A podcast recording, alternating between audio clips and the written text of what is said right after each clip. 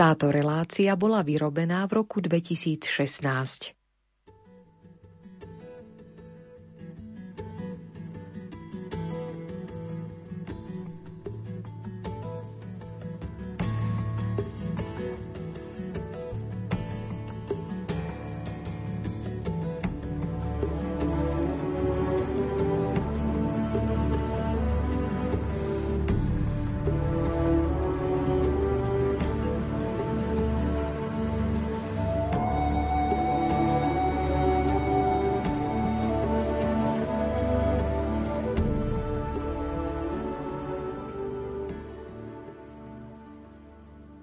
poslucháči, v nasledujúcej chvíli vám na rozhlasových vlnách Rádia Lumen predstavíme zaujímavú ženu. Pani Marta Vojtková žije v Bratislave a učí na Medzinárodnej americkej škole na začiatku Bratislavskej Dúbravky. Popri tom nevšedným spôsobom rozvíja tvorivé schopnosti, ktoré v sebe objavila. Samu seba označuje za dieťa úžasu. Mama troch detí, manželka diplomata, jemný a vnímavý človek, ktorý s vierou nazerá na všetko okolo nás. Nenechajte si ujsť jej nevšedný príbeh, v ktorom veľa odkryjú aj jej študenti, no aj návšteva nenápadného ateliéru, kam chodí hostka relácie. Duchovným bombónikom stretnutia s ňou bude rozprávanie o tom, ako do jej života zasiahlo stretnutie s neznámym dievčatkom. K relácii nazvanej Najviac vidíme srdcom vás pozývajú hudobná redaktorka Diana Rauchová, zvukový majster Matúš Brila a redaktorka Andrea Eliášová. Prežite s nami pokojné sviatočné chvíle na Rádiu Lumen.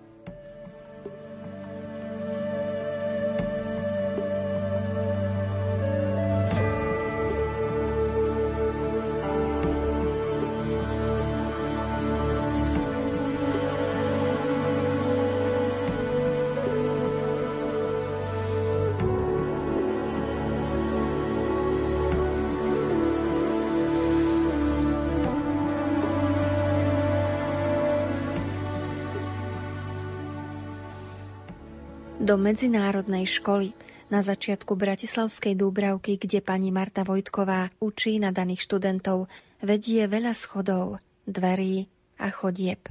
Za nimi som našla zdielných študentov.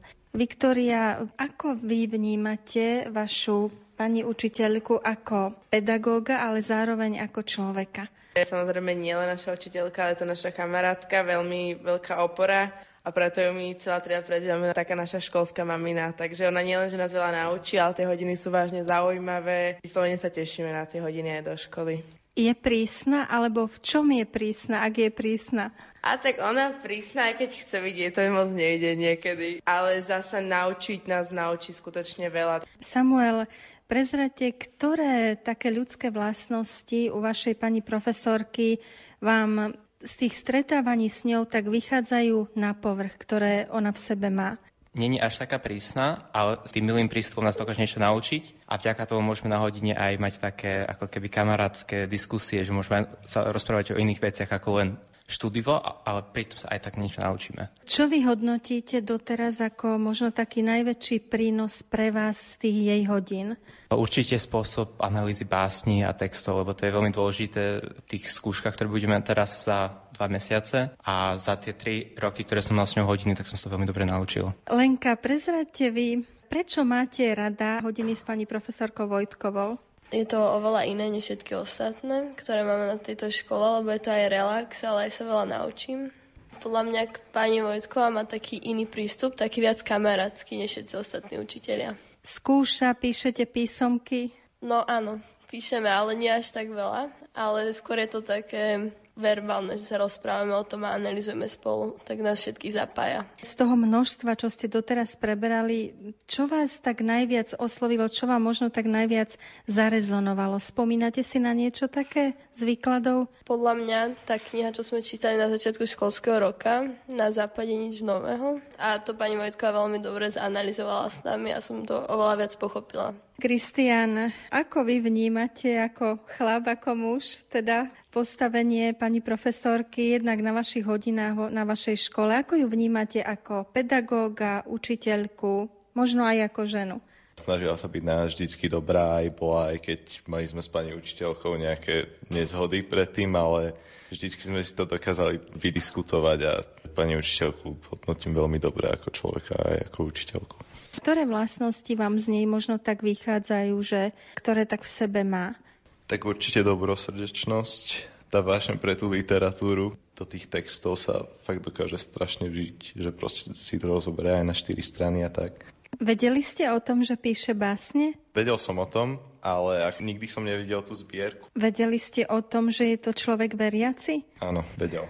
Evelyn, ako vyhodnotíte hodiny s pani profesorkou Vojtkovou? Ja veľmi dobre, ja sa každý deň teším na jej hodiny a pre mňa to je taká malá pauza od stresu a tak.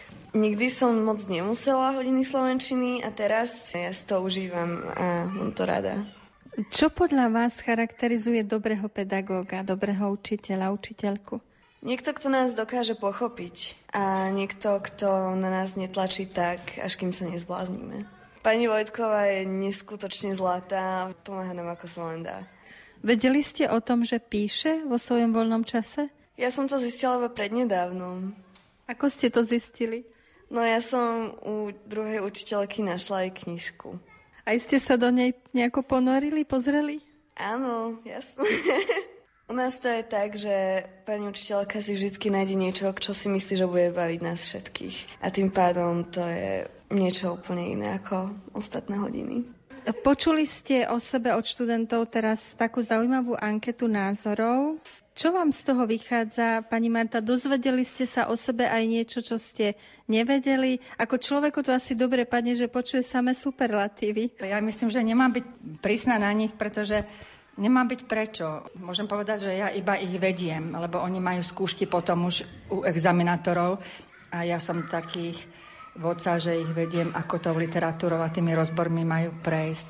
A sú to naozaj mladí ľudia, ktorí sú zanetení so svojimi túžbami, vášňami, so svojimi láskami.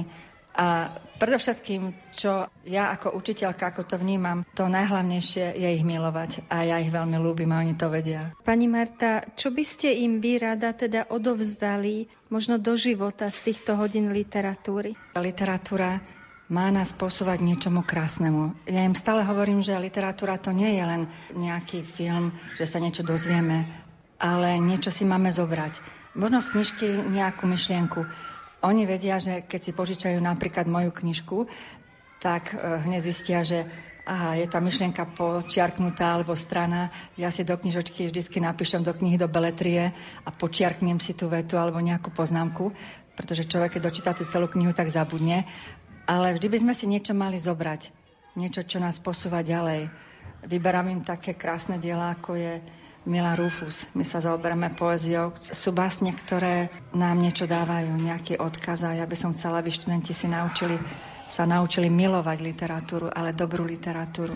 Mám rada literatúru ruských klasikov, Dostojevského, Čechova, Tolstého a snažím sa na týchto hodnotách, ktoré sú načasové, dať tým mojim študentom všetko to, čo môžem a čo by som mala.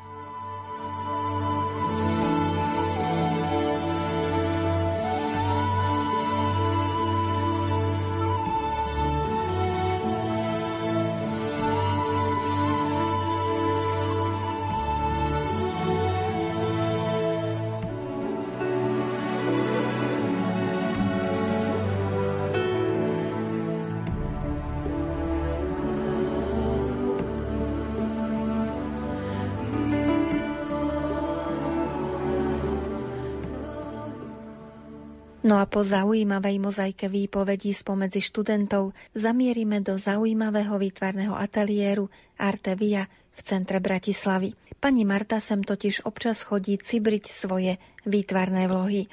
Majiteľka tejto výtvarnej dielne, kultivovaná mladá žena pani Silvia Mates, nám o nej prezradila. Tak Martušku poznám asi pol roka, alebo možno je to aj dlhšie. Takou náhodou mi niekto zaklopkal na dvere. Pani Martuška zavítala do ateliéru. Už tedy som videla, že, že naozaj tak úprimne tak prekvapená atmosférou asi, čo sa tu deje a videla som teda u nej ten záujem, tak sme sa dohodli tak nezáväzne, že sa niekedy príde pozrieť.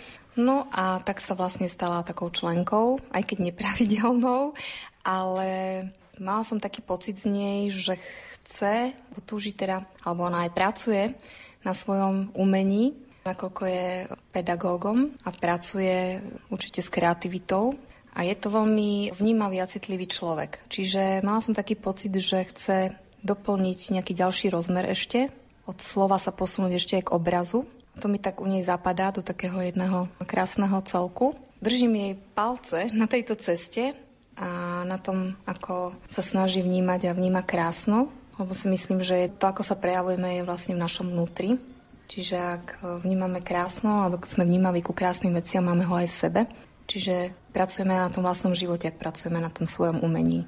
No a Martuška je tento človek. Takže jej držím veľmi pekne palce, aby sa jej teda darilo a aby aj jej knižka, ktorú pripravuje vlastnými obrázkami, našla teda odozvu u čitateľov, ktorí tiež ocenia to krásne.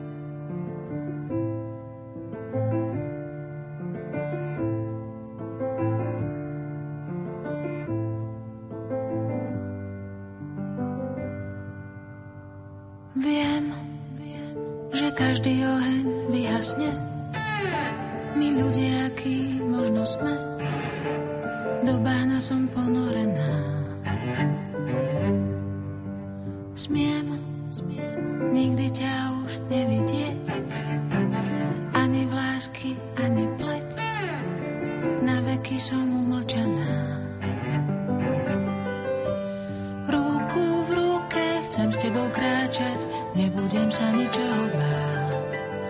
Slzu vidím z oblohy padať, musím sa ťa vzdať. Prečo vietor nenosí odkazy, komu ich mám vlastne dať? Prečo čierny musí sa plaziť a biely môže hrdostáť?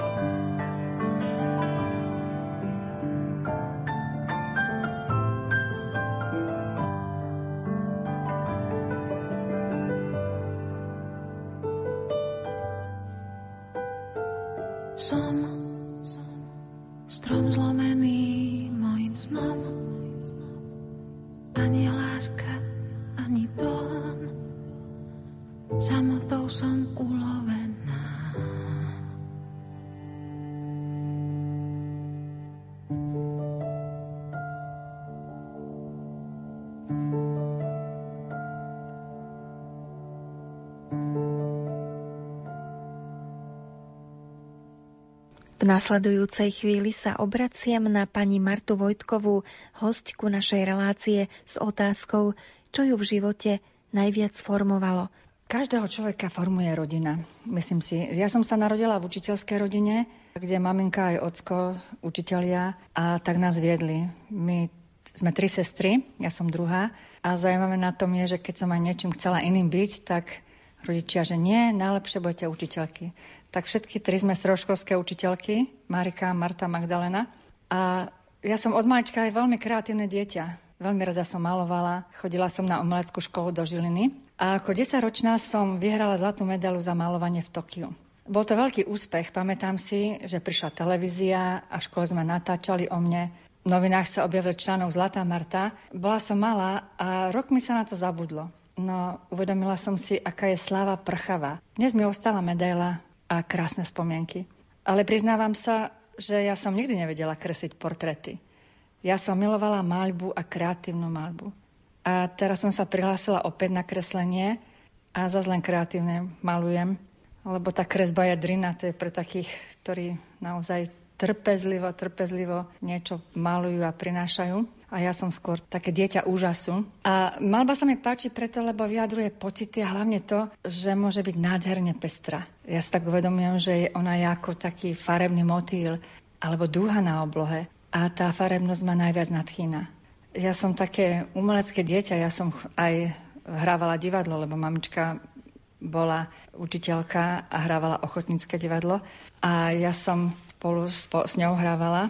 Vždy som chcela nejakú väčšiu úlohu a nakoniec som chcela aj študovať na Vysokú školu muzických umení, odbor herectvo, ale škoda, že ma tam nezobrali, ešte dlho mi to bolo ľúto, teda bola by som mňa herečka. Predtým sa mohla dať iba jedna prihláška na Vysokú školu na umeleckého typu, tak som si nedala to umenie, na vytvarné umenie, čo bola škoda, ale dnes si myslím, že každý má určenú cestu, kadiaľ má ísť, hoci sa častokrát priečíme, spierame, nepáči sa nám to. Práve pán nám pripravil niečo ešte lepšie pre nás. Len to musíme zacítiť, pochopiť. A tak dneska píšem. Ja som vyštudovala Filozofickú fakultu a dnes píšem. A veľmi ma to baví, teším sa.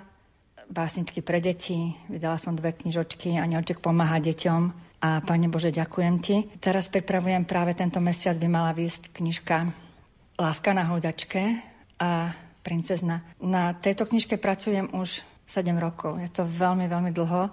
Ja si spomínam, keď manžel odišiel slúžiť na ambasádu do Londýna, tak ja som už niektoré veci mala pripravené.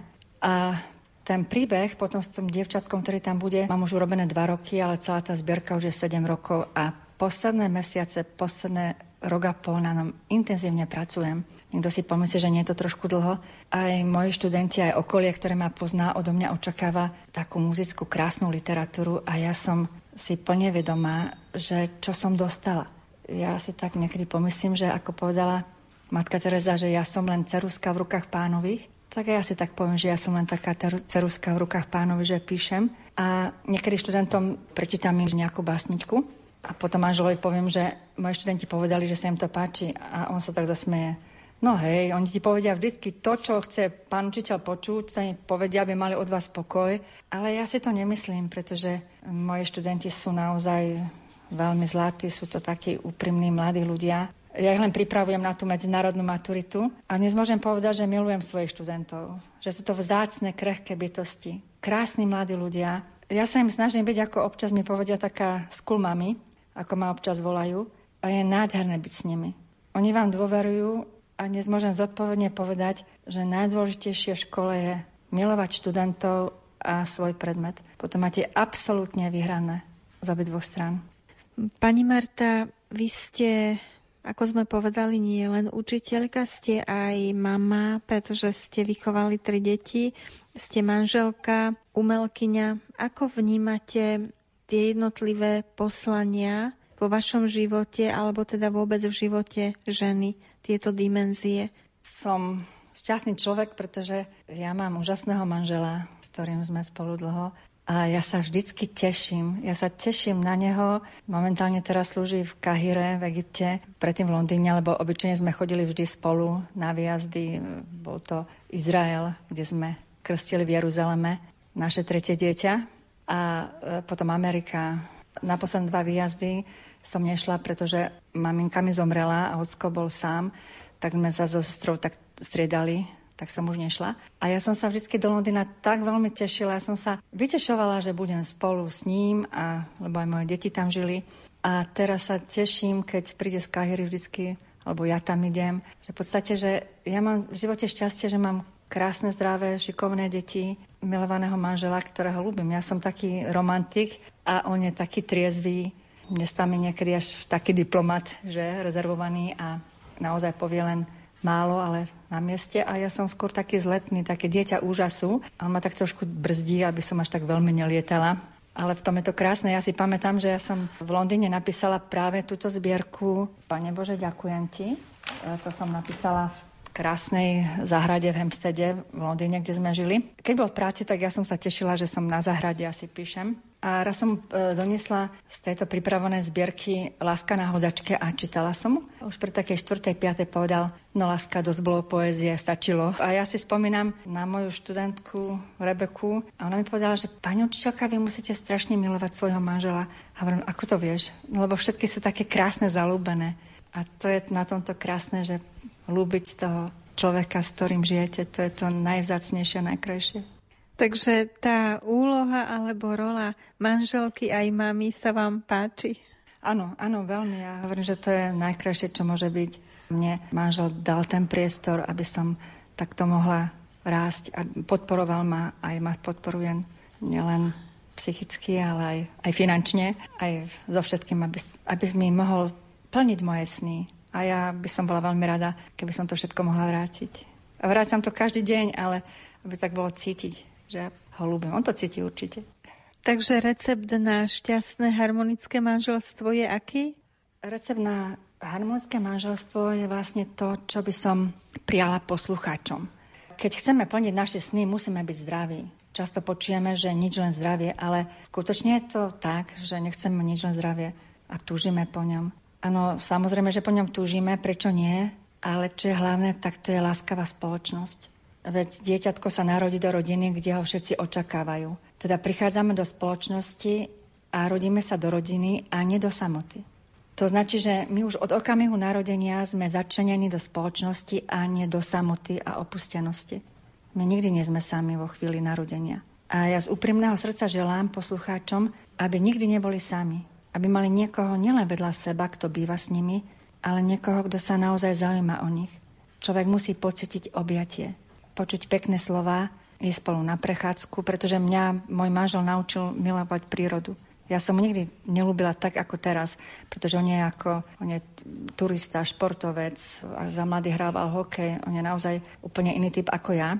A mne sa na tú prechádzku koľko tak nechcelo ísť, pretože ja nie som typ taký, že čo by som do prírody utekala. Ale dnes áno, pretože on ma ju naučil milovať.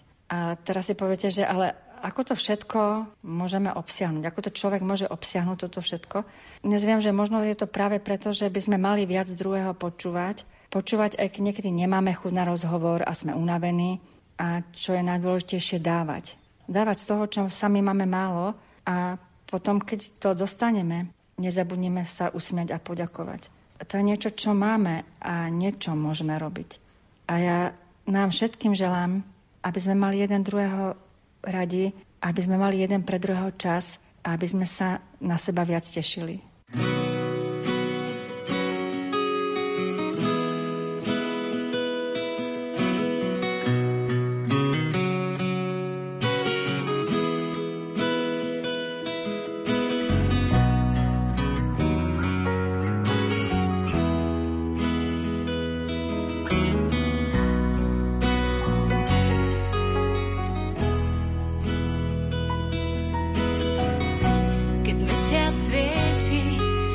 Šťastný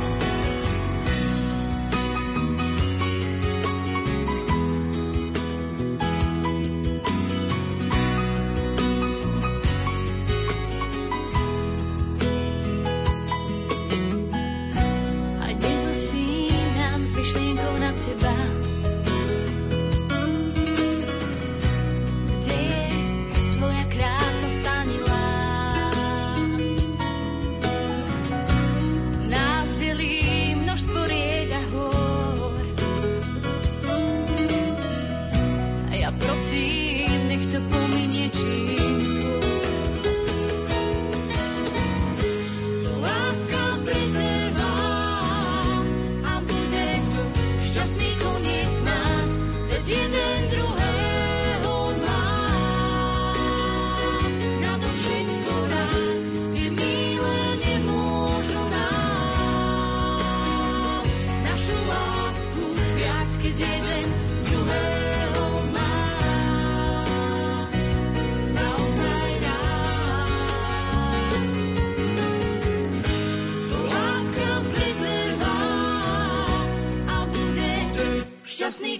snáď, veď jeden druhé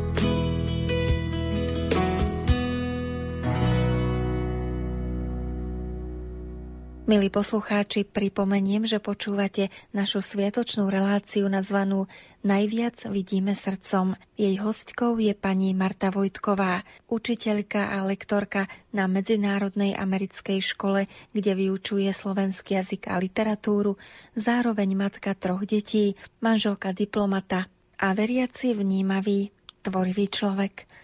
Ja som z učiteľskej rodiny, Kedy si za komunizmu bolo veľmi ťažko učiteľom chodiť do kostola. Ale tú výchovu sme dostali. Moc ocko ako učiteľ, organista zároveň, riaditeľ školy. Tak bolo to veľmi ťažké, ale všetky tri deti sme pokrstené Taktiež sme boli na prvom svetom príjmaní síce na 5. dedine, ale tú vieru sme dostali. Ja mám tak stretnutie s Bohom aj do kostola niečo také vznešené ako nedela. Ako krásna nedela, slnečná, kde si oddychneme a kde sa môžeme porozprávať, taký vnútorný monológ a porozprávať sa s Bohom. Vy ste aj človek veľmi dobrosrdečný, pomáhate ľuďom často v tichosti, ale teda existujú také svedectvá o tom, že človek aj vnímavý na ľudskú biedu alebo ľudskú núdzu. Je to niečo, čo ste si odniesli z domu, z rodiska, alebo ste sa k tomu nejakým spôsobom prepracovali? Moja maminka ako učiteľka vždy spomínala, že aj také biedné deti boli a že im tak nejak pomáhala, že jablčko im dala alebo niečo také. To tak nejak človeku zostane, že ja sa mám dobre, ale musím aj pozrieť na druhých, že okolo. Mňa ľudská bieda naozaj fascinuje a doháňam k slzám. Keby sme možno každý, ako Čechov hovorí, na maličkej ploche sami urobili, tak svet by bol oveľa krajší. Tak si myslím, že tak maličko každý z nás, že aby sme neboli voči ľudskej biede nevšímaví. Aby sme si pozreli sa dookola, že to nie je samozrejme. Ja hovorím študentom svojim, to, to, čo máte, to nie je samozrejme. To je naozaj dar a vážte si toho, lebo nemusí to tak byť vždy. My máme pred sebou aj vaše zbieročky zbierky poézie a teda vašich reflexí duchovných, ktoré vyšli. Jedna sa volá Pane Bože, ďakujem ti, druhá menšia sa volá Anieliček pomáha deťom a dúfajme, že vyjde teda aj tretia knižočka, ktorú ste spomínali, Láska na hojdačke a princezna. Prečo ste vlastne začali písať? Čo vás k tomu viedlo? Ja hovorím, že ja som dieťa umenia. Ja som chcela byť herečka, chcela som uh, byť maliarka, malovať a tak teraz aspoň píšem. Takže v podstate môžem uplatniť to, čo také niečo kreatívne. Ja si tú zbierku z polovičky aj ilustrujem. Pri tej tretej zbierky mi to bude ilustrovať to dievčatko, o, o ktorom tu ide tá knižočka. A myslím si, že to bude veľmi zaujímavá a krásna kniha pre nás všetky taká načasová, aspoň ja ju robím s radosťou.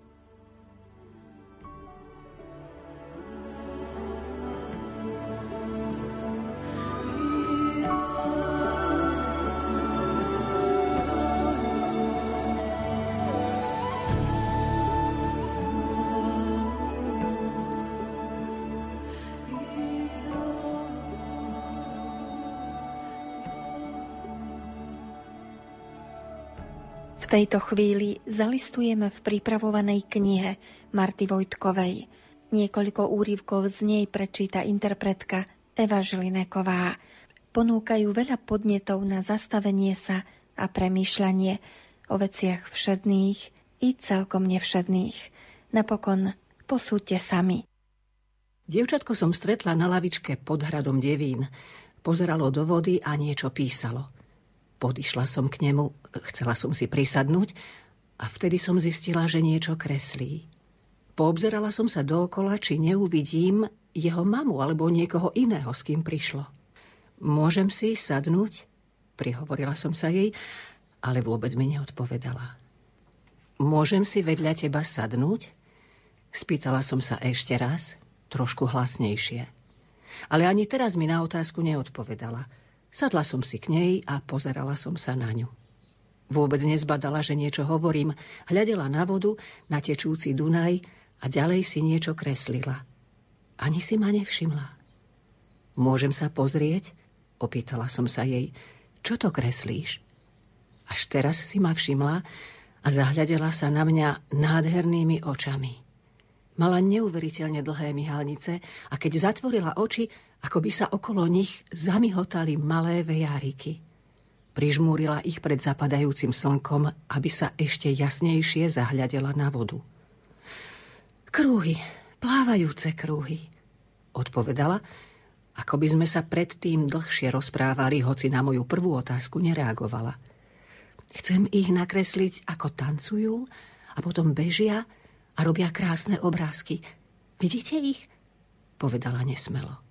Chcela sa asi uistiť, že vidím také isté kruhy na vode ako ona. Pozrela som sa na ňu, ale pohľadom ma prinútila, aby som sa zahľadela na tečúcu rieku. Snažila som sa nájsť plávajúce kruhy a v duchu som uvažovala nad mojou nedostatočnou fantáziou. Možno keby som veľmi chcela, a zda by som našla aj ja kláňajúce sa vlny. Pozrite sa, ako rýchlo utekajú a pritom sa poklonia. Rukou ukázala na plávajúce kruhy. Poklonia? Opýtala som sa jej prekvapene. Kruhy, ktoré tancujú a potom sa poklonia. Zopakovala som, lebo som jej nechcela protirečiť. A komu sa klaňajú? Vieš? Spýtala som sa jej ešte raz a očami som hľadala kruhy na tečúcej vode. Dievčatko sa zamyslelo, ale neodpovedalo mi. Ako by nechcelo prezradiť odpoveď, o ktorej vedelo len ono. Deti často mávajú nezvyčajnú fantáziu. Vedia z noblesov vytvoriť vo svojich predstavách veci, na ktoré my, dospelí, ani nepomyslíme. Je to zvláštne, ako rýchlo sa vzdávame svojich snov a predstav. Zdá sa, že rokmi odchádza naša predstavivosť do prázdna a tam sa niekde utopí v čase. Ale niektorí sa snažia svoju fantáziu zachrániť, znovu vzkriesiť svoje sny, nádeje, predstavy o budúcnosti. Plávajúce kruhy, ktoré sa poklonia. Celkom zaujímavé, pomyslela som si. Zauvažovala som, čo mi dievčatko povedalo.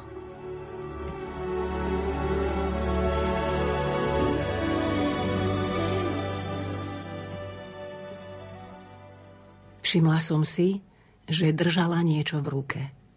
Zložený výkres, možno ten, ktorý sa mi chystala dať, ale si to rozmyslela. Nakoniec mi ukázala obrázok, na ktorom bolo dievčatko schované pod farebným dáždnikom. Kvapky dažďa vôbec nevyzerali ako kvapky, ale ako kamienky rôznych tvarov. Niektoré boli na konci veľmi špicaté, no medzi nimi boli malé srdiečka – boli červené, ružové a belasé. Okolo padali ťažké dažďové kvapky. A tie nemali tvar slzy. To je len zdanie, pod ktorým si tieto zvláštne útvary predstavujeme. To len kvapkajúca voda z kohútika vyzerá ako slza nakreslená v obrázkovej knihe. Ozajstné kvapky dažďa vyzerajú všeliak, no nie tak atraktívne, ako ich maliari maľujú a ako si ich my predstavujeme – Neraz zdobia krásnu ženskú tvár, no vôbec nie sú atraktívne. A vary slzy sú? Sú slzy krásne? Koľko je v nich smútku, bolesti a trápenia? Netušíme, čo sa skrýva v kvapôčke vody, ktorú nazývame slzou. Dievčatko na obrázku sa túlilo pod dáždnikom a vyzeralo veľmi vyľakane. Ťažké oblaky zakrývali slnko, ktoré odrážalo zvláštne svetlo. Malá slečinka na obrázku mala mokré topánočky a bolo jej zima. Veľmi ma prekvapil ten obraz. Zahľadila som sa naň a princezná ma vyrušila zvláštnou otázkou, ktorú som už niekde počula. Koľko váži slza? Spýtala sa, ako by ju zaujímalo len to. Pani, viete, koľko váži slza? Svoju otázku zopakovala ešte raz. Neviem, ale je v nej ukrytá bolesť, smútok, trápenie a žiaľ. Neviem, koľko váži slza, ale tuším, čo sa v nej skrýva a odkiaľ pochádza. Raz som niekde vo filme počula takú otázku, ale teraz sa ma na to pýta toto malé krásne dievčatko. Náhle som zatúžila, aby sa mi to len zdalo.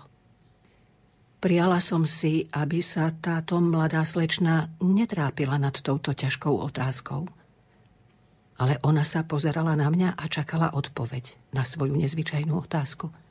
Chcela vedieť, čo poviem, chcela poznať odpoveď práve odo mňa a presne teraz. V tej kvapôčke vody, ktorá steká políci z očí, ktoré sa pozerajú na svet cez uplakané a smutné zrkadielka, musí byť zaiste veľa bolesti. Oči sú v podstate sklíčkami, cez ktoré vidíme všetko krásne, no vo chvíli, keď sme smutní, sa naše oči zahalia a tak nemôžeme vidieť nič pekné. Všetko je sivé. Vyzerajú, ako by ich zahaľoval závoj, cez ktorý môžeme veľmi ťažko vidieť niečo krásne. Vtedy, keď sme smutní, svet nevyzerá farebný ani veselý. Je ako sichravé novembrové počasie.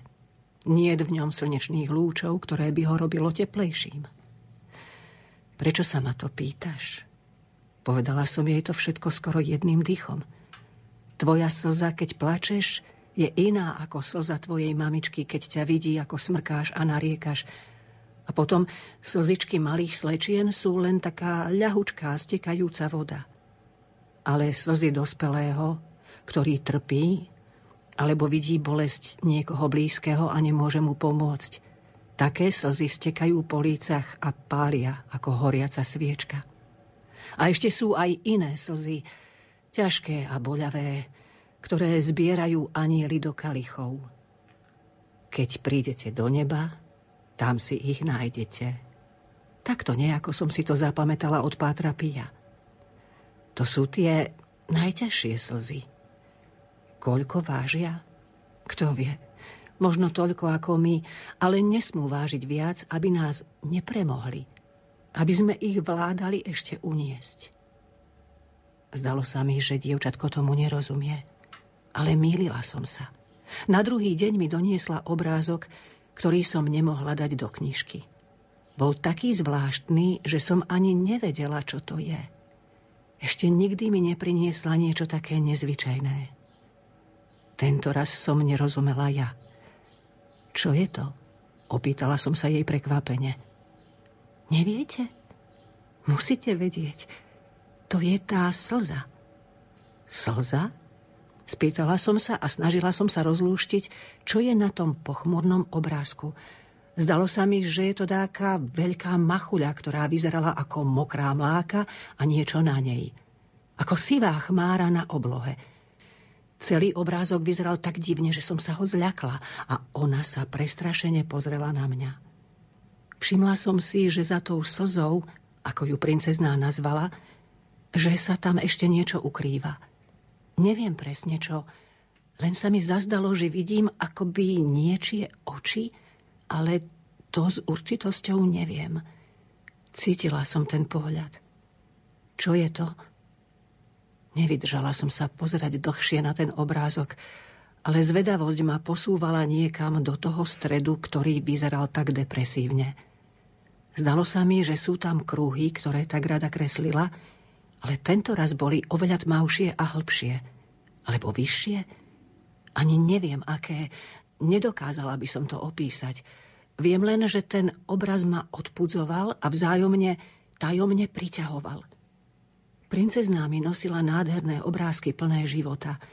To, čo ma na nich udivovalo, bola neuveriteľná hra farieb, ktorá sa v nich spájala. Nikdy predtým som nevidela také modré vtáčiky, motýle, ktoré boli nádherne modročervené, tmavomodré, červeno-žlté so zlatými bodkami a také, ktoré možno ani neexistujú. Ale v súhre tých farieb som uverila, že svet taký je. A je to svet krásny, svet farebný a hlavne veselý, ktorý oživuje našu fantáziu, v ktorej musíme byť všetci čo najdlhšie, ako môžeme. Inak zomierajú naše sny,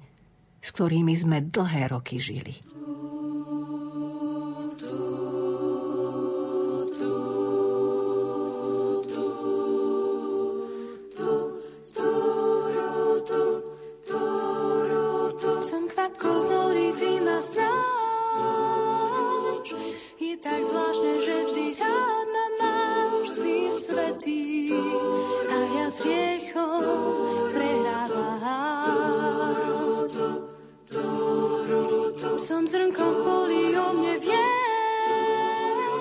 Voláš ma mojim menom, žiť vo mne chceš, si svetý.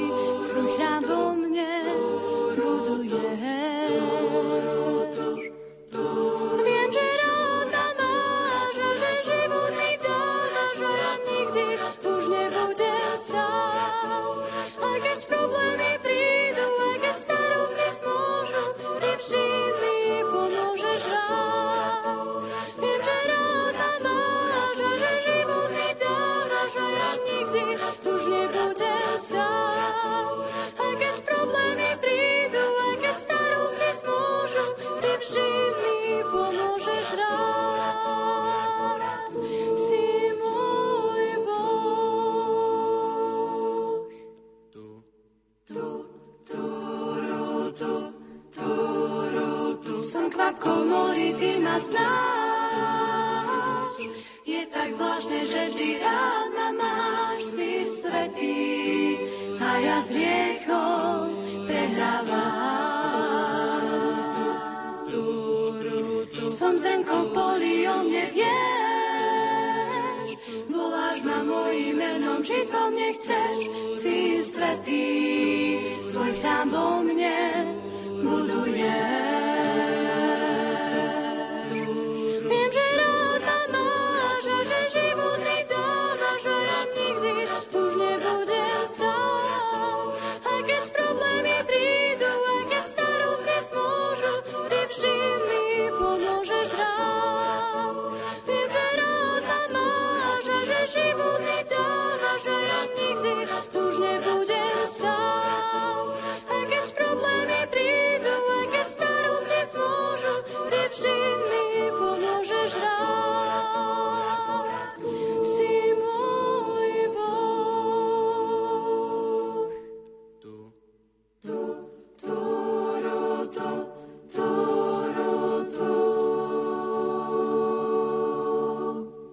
Pani Marta Vojtková, ako sme už spomenuli, píše aj básne pre deti i dospelých.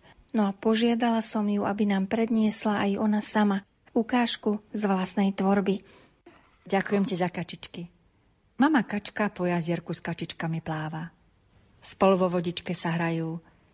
Učí ich, ako plávať majú. Ako držať na vodičke brúška, aby si nezmáčali svoje žltulinké ušká. Pekne v rade plávajú malé kačičky.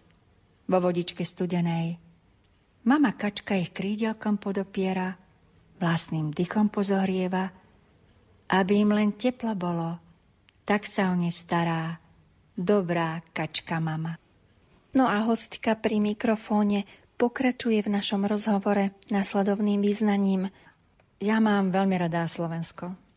Mám rada Slovákov a keď dlho žijeme v zahraničí, tak sa tešíte domov. Teraz manžel, ako som spomínala, slúži v Kahire a keď som sa vracala z dovolenky domov, tak som sa tak veľmi tešila na Slovensko. Ja už nemám rodičov, ani mojich dobrých svokrovcov, ale ja som sa tešila domov.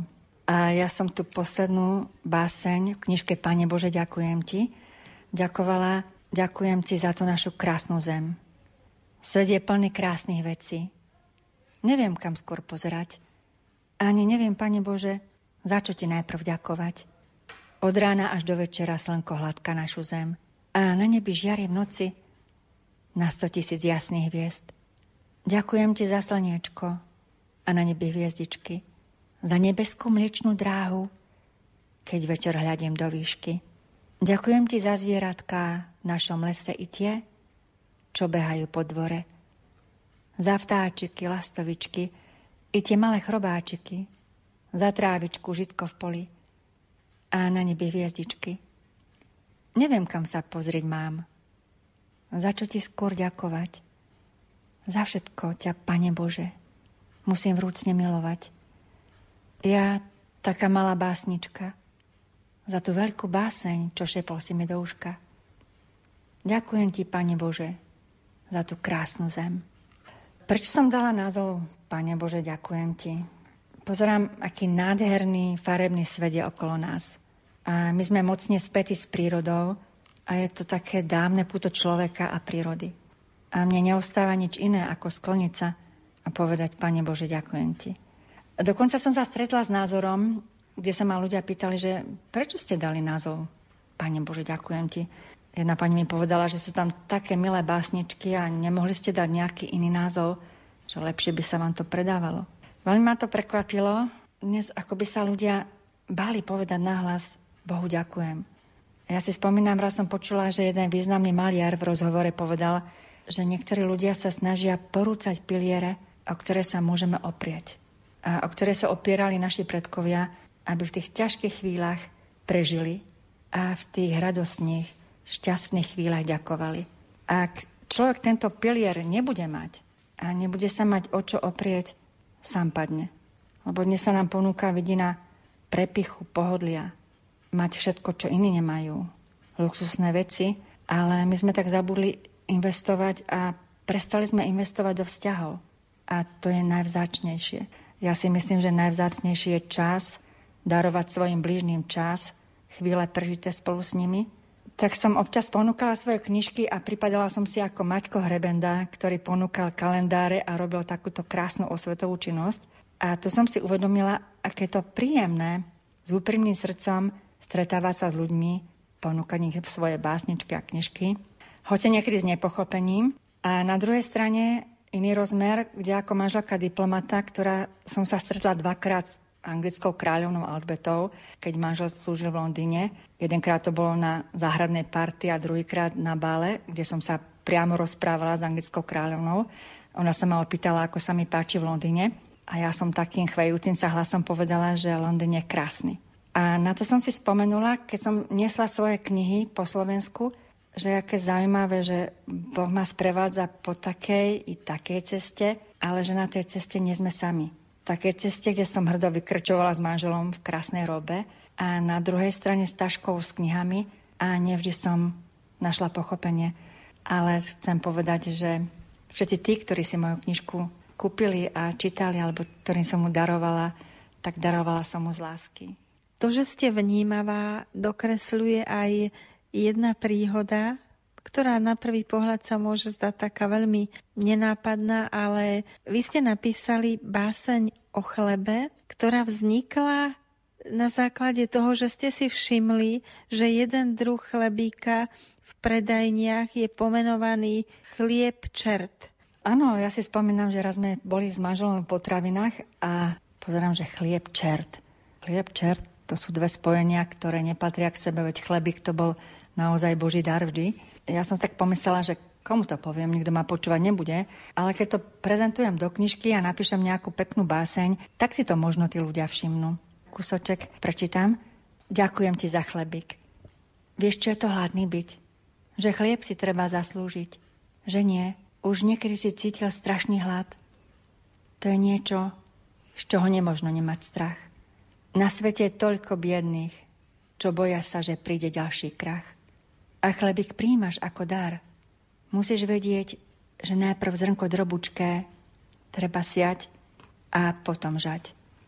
Vážil si starký chlieb, keď spadol na zem, zdvihol a povoskal. On dobre vedel, aký je to dar. Dnes už nemusia ruky žencov mozole si fúkať. mlátiť zrno a do snopov ho sa stala tvrdá práca rolníka. Zrno mlátia v stroji a ono múku presýpa, jak teplý vetrík vanie Vánok do deravého klobúka. Do poľa farmár šiel a zrno sial. Vyčkával, ako matka čaká svoje dieťa a ono klíči, rastie, tichučko čaká na svoj čas. Dáž mu neublíži, vietor ho neskosí, slnko nespáli. Čakal a dočkal sa, poludňašie páľave vytrysol zlatý klas. A niekto drzý chleby kruto pošliapal, keď na chlieb hrubo napísal a čertom ho nazval. A tí, čo volať mali, len nemo sa prizerali. Nie mlčať, kričať mali. Len ten chlebík ticho stál a smutne sa čudoval. Nik neriekol deťom malým, že chlieb si musia zaslúžiť. Nik neriekol ľuďom veľkým, že ten zázrak nemožno len speňažiť.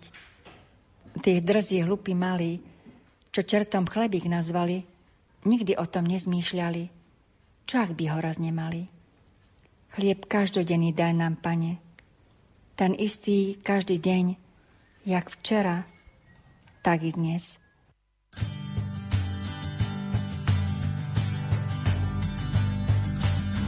Dobrorečím ti, Bože, za chlieb, ktorý nám dávaš. Bez neho žiť nemôžeme, ňom pokrmom sa stávaš. A tiež za víno v báde, čo srdce odveselí. Sladké či kyselé. V krv tvoju sa premení. Daj by sme pamätali, že boli a sme tvoji. Za všetko ďakovali a piese chváli peli. Daj nám to nezabudnúť. Že ty sa o nás staráš, chceš s nami vždy pobudnúť. Úžasný si, Pane náš,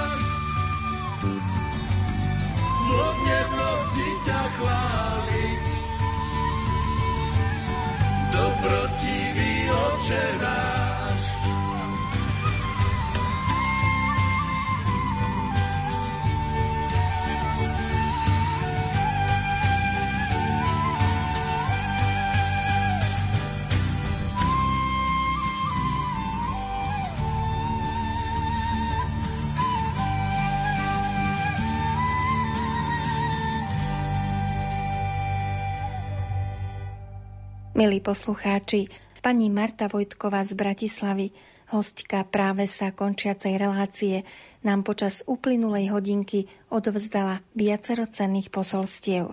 A azda budete súhlasiť, keď poviem, že takýchto vyslancov dobroty, milosrdenstva a skutočnej krásy ducha dnes veľmi potrebujeme. V uliciach, v médiách, v obchodoch, skrátka v každodennom živote – sme radi, že vniesla svoje bohatstvo ducha aj na frekvencie Rádia Lumen. Spolu s ňou sa o vaše pokojné sviatočné chvíle snažili tvorcovia relácie hudobná redaktorka Diana Rauchová, zvukový majster Matúš Brila, interpretka Eva Žilineková a redaktorka Andrea Eliášová. Želáme vám ešte požehnané prežívanie veľkonočnej oktávy. Moje oči už vie.